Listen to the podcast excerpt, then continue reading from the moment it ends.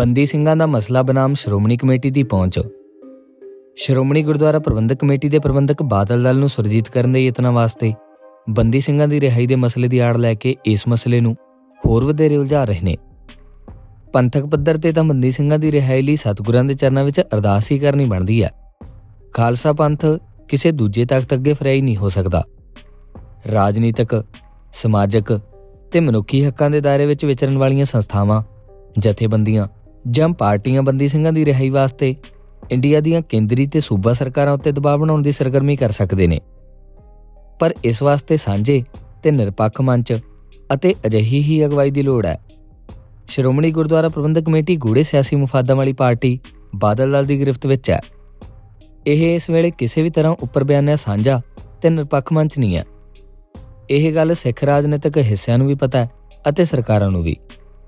ਜਦੋਂ ਐਡਵੋਕੇਟ ਹਰਜਿੰਦਰ ਸਿੰਘ ਧਾਮੀ ਹੋਰਾਂ ਦੀ ਅਗਵਾਈ ਵਾਲੀ ਕਮੇਟੀ ਨੇ 11 ਮਈ 2023 ਨੂੰ ਬੰਦੀ ਸਿੰਘਾਂ ਦੇ ਮਾਮਲੇ ਉੱਤੇ ਤੇਜਾ ਸਿੰਘ ਸਮੁੰਦਰੀ ਹਾਲ ਵਿਖੇ ਇਕੱਤਰਤਾ ਸੱਦੀ ਸੀ, ਅਸੀਂ ਉਦੋਂ ਵੀ ਕਿਹਾ ਸੀ ਕਿ ਜੇਕਰ ਸ਼੍ਰੋਮਣੀ ਕਮੇਟੀ ਵਾਕਿਆ ਹੀ ਬੰਦੀ ਸਿੰਘਾਂ ਦੇ ਮਾਮਲੇ ਵਿੱਚ ਸੁਹਿਰਦ ਹੈ, ਤਾਂ ਇਹ ਸਾਂਝਾ ਮੰਚ ਦੀ ਉਸਾਰੀ ਲਈ ਯੋਗਦਾਨ ਪਾਵੇ ਤੇ ਆਪ ਬੰਦੀ ਸਿੰਘਾਂ ਬਾਰੇ ਹੋਣ ਵਾਲੇ ਕਿਸੇ ਵੀ ਉਦਮ ਦੀ ਅਗਵਾਈ ਕਰਨ ਦੀ ਕੋਸ਼ਿਸ਼ ਨਾ ਕਰੇ।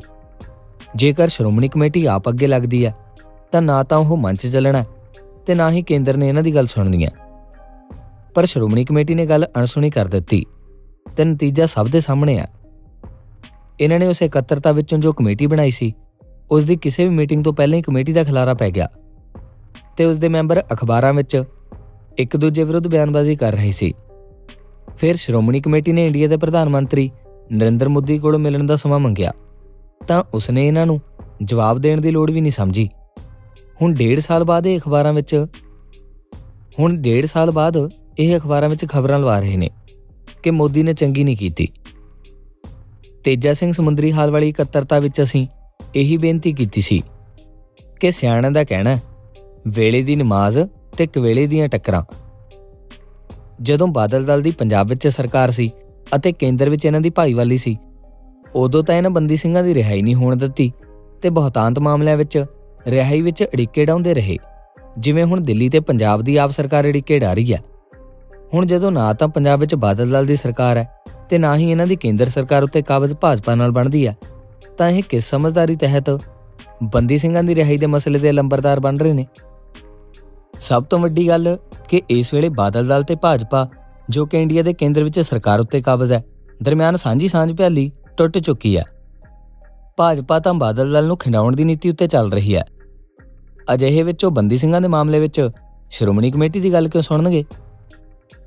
ਹੱਲ ਕੀ ਹੈ? ਬੰਦੀ ਸਿੰਘਾਂ ਦੇ ਮਾਮਲੇ ਵਿੱਚ ਕੀਤੇ ਜਾਣ ਵਾਲੇ ਉਦਮ ਬਾਰੇ ਜੇਕਰ ਹੱਲ ਦੀ ਗੱਲ ਕਰਨੀ ਹੋਵੇ, ਤਾਂ professor Davinderpal Singh Bhullar defence committee ਦਾ ਜ਼ਿਕਰ ਕਰਨਾ ਬਣਦਾ ਜਦੋਂ ਸਾਲ 2001 ਵਿੱਚ ਇੰਡੀਆ ਦੀ ਅਦਾਲਤ ਨੇ ਪ੍ਰੋਫੈਸਰ ਭੁੱਲਰ ਨੂੰ ਫਾਂਸੀ ਸੁਣਾਈ ਸੀ, ਤਾਂ ਵੱਖ-ਵੱਖ ਸਿੱਖ ਸੰਸਥਾਵਾਂ, ਸਿੱਖ ਸਿਆਸੀ ਪਾਰਟੀਆਂ, ਕਿਸਾਨ ਤੇ ਮਨੁੱਖੀ ਹੱਕਾਂ ਦੀਆਂ ਜਥੇਬੰਦੀਆਂ ਦੀ ਸ਼ਮੂਲੀਅਤ ਵਾਲੀ professor Davinderpal Singh Bhullar defence committee ਬਣੀ ਸੀ।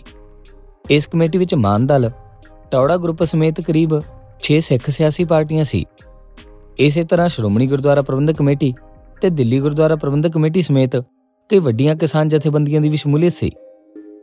Professor Davinderpal Singh Bhullar defence committee ਦੀ ਅਗਵਾਈ ਕਿਸੇ ਸਿਆਸੀ ਜਮਾਤ ਜਾਂ ਕਿਸੇ ਪਾਰਟੀ ਦੇ ਪ੍ਰਬੰਧ ਵਾਲੀ ਗੁਰਦੁਆਰਾ ਪ੍ਰਬੰਧਕ ਕਮੇਟੀ ਦੇ ਕੋਲ ਨਾ ਹੋ ਕੇ ਮਨੁੱਖੀ ਹੱਕਾਂ ਦੇ ਕਾਨੂੰਨੀ ਖੇਤਰ ਵਿੱਚ ਸਰਗਰਮ ਨਿਰਪੱਖ ਸ਼ਖਸੀਅਤ ਕੋਲ ਸੀ। ਸੇਵਾ ਮੁਕਤ ਜਸਟਿਸ ਅਜੀਤ ਸਿੰਘ ਬੈਂਸ ਇਸ ਕਮੇਟੀ ਦੇ ਤਾਲਮੇਲ ਕਰਤਾ ਭਾਵ ਕਨਵੀਨਰ ਸੀ। ਪ੍ਰੋਫੈਸਰ ਦਵਿੰਦਰਪਾਲ ਸਿੰਘ ਭੁੱਲਰ ਦੀ ਕਾਨੂੰਨੀ ਤੇ ਸਿਆਸੀ ਪੈਰਵੀ ਇਸੇ ਕਮੇਟੀ ਵੱਲੋਂ ਕੀਤੀ ਗਈ, ਜਿਸ ਤਹਿਤ ਦਿੱਲੀ ਵਿੱਚ ਕਰੀਬ 10000 ਦੀ ਸ਼ਮੂਲੀਅਤ ਵਾਲਾ ਮਾਰਚ ਕੀਤਾ ਗਿਆ ਸੀ। ਸਿੱਖਾਂ ਦੇ ਸਾਂਝੇ ਦਬਾਅ ਕਾਰਨ ਸਰਕਾਰ ਪ੍ਰੋਫੈਸਰ ਭੁੱਲਰ ਨੂੰ ਫਾਂਸੀ ਨਹੀਂ ਲਗਾ ਸਕੀ। ਇਸ ਕਮੇਟੀ ਕਾਰਜਾਂ ਵਿੱਚ ਹਰ ਸਿੱਖਾਂ ਦੀ ਸਿਆਸੀ ਤੇ ਸਮਾਜਿਕ ਜਮਾਤ ਆਪਣਾ ਯੋਗਦਾਨ ਪਾਉਂਦੀ ਸੀ, ਕਿਉਂਕਿ ਇਹਦੀ ਅਗਵਾਈ ਵਿੱਚੋਂ ਕਿਸੇ ਇੱਕ ਪਾਰਟੀ ਨੂੰ ਸਿਆਸੀ ਲਾਹਾ ਨਹੀਂ ਸੀ ਮਿਲ ਰਿਹਾ। ਸ਼੍ਰੋਮਣੀ ਕਮੇਟੀ ਵੱਲੋਂ ਤੇਜਾ ਸਿੰਘ ਸਮੁੰਦਰੀ ਹਾਲ ਵਿੱਚ ਸੱਦੀ ਇਕੱਤਰਤਾ ਵਿੱਚ ਅਸੀਂ ਇਹੀ رائے ਦਿੱਤੀ ਸੀ ਕਿ ਜੋ ਵੀ ਸਾਂਝਾ ਪੈਰਵਈ ਜਥਾ ਬਣਨਾ ਉਸ ਵਿੱਚ ਸਭ ਦੀ ਸ਼ਮੂਲੀਅਤ ਕਰਵਾਓ ਪਰ ਇਸ ਦੀ ਅਗਵਾਈ ਕਾਨੂੰਨੀ ਅਤੇ ਮਨੁੱਖੀ ਹੱਕਾਂ ਦੇ ਖੇਤਰ ਵਿੱਚ ਸਰਗਰਮ ਨਿਰਪੱਖ ਸ਼ਖਸੀਅਤਾਂ ਕੋਲ ਹੋਵੇ ਇੰਜ ਹੀ ਸਰਕਾਰਾਂ ਉੱਤੇ ਲੋੜੀਂਦਾ ਦਬਾਅ ਬਣਾਇਆ ਜਾ ਸਕਦਾ ਹੈ ਅਜਿਹੇ ਵਿੱਚ ਜੇਕਰ ਸ਼੍ਰੋਮਣੀ ਕਮੇਟੀ ਤੇ ਇਸ ਦੇ ਪ੍ਰਧਾਨ ਧਾਮੀ ਸਾਹਿਬ ਬੰਦੀ ਸਿੰਘਾਂ ਦੇ ਮਾਮਲੇ ਵਿੱਚ ਸੁਹਿਰਦ ਨੇ ਤਾਂ ਇਹ ਜਿੱਦ ਤਿਆਗ ਦੇਣ ਕਿ ਕਮੇਟੀ ਨੇ ਹੀ ਬੰਦੀ ਸਿੰਘਾਂ ਦੇ ਹੱਕ ਵਿੱਚ ਮੁਹਿੰਮ ਦੀ ਅਗਵਾਈ ਕਰਨੀ ਆ।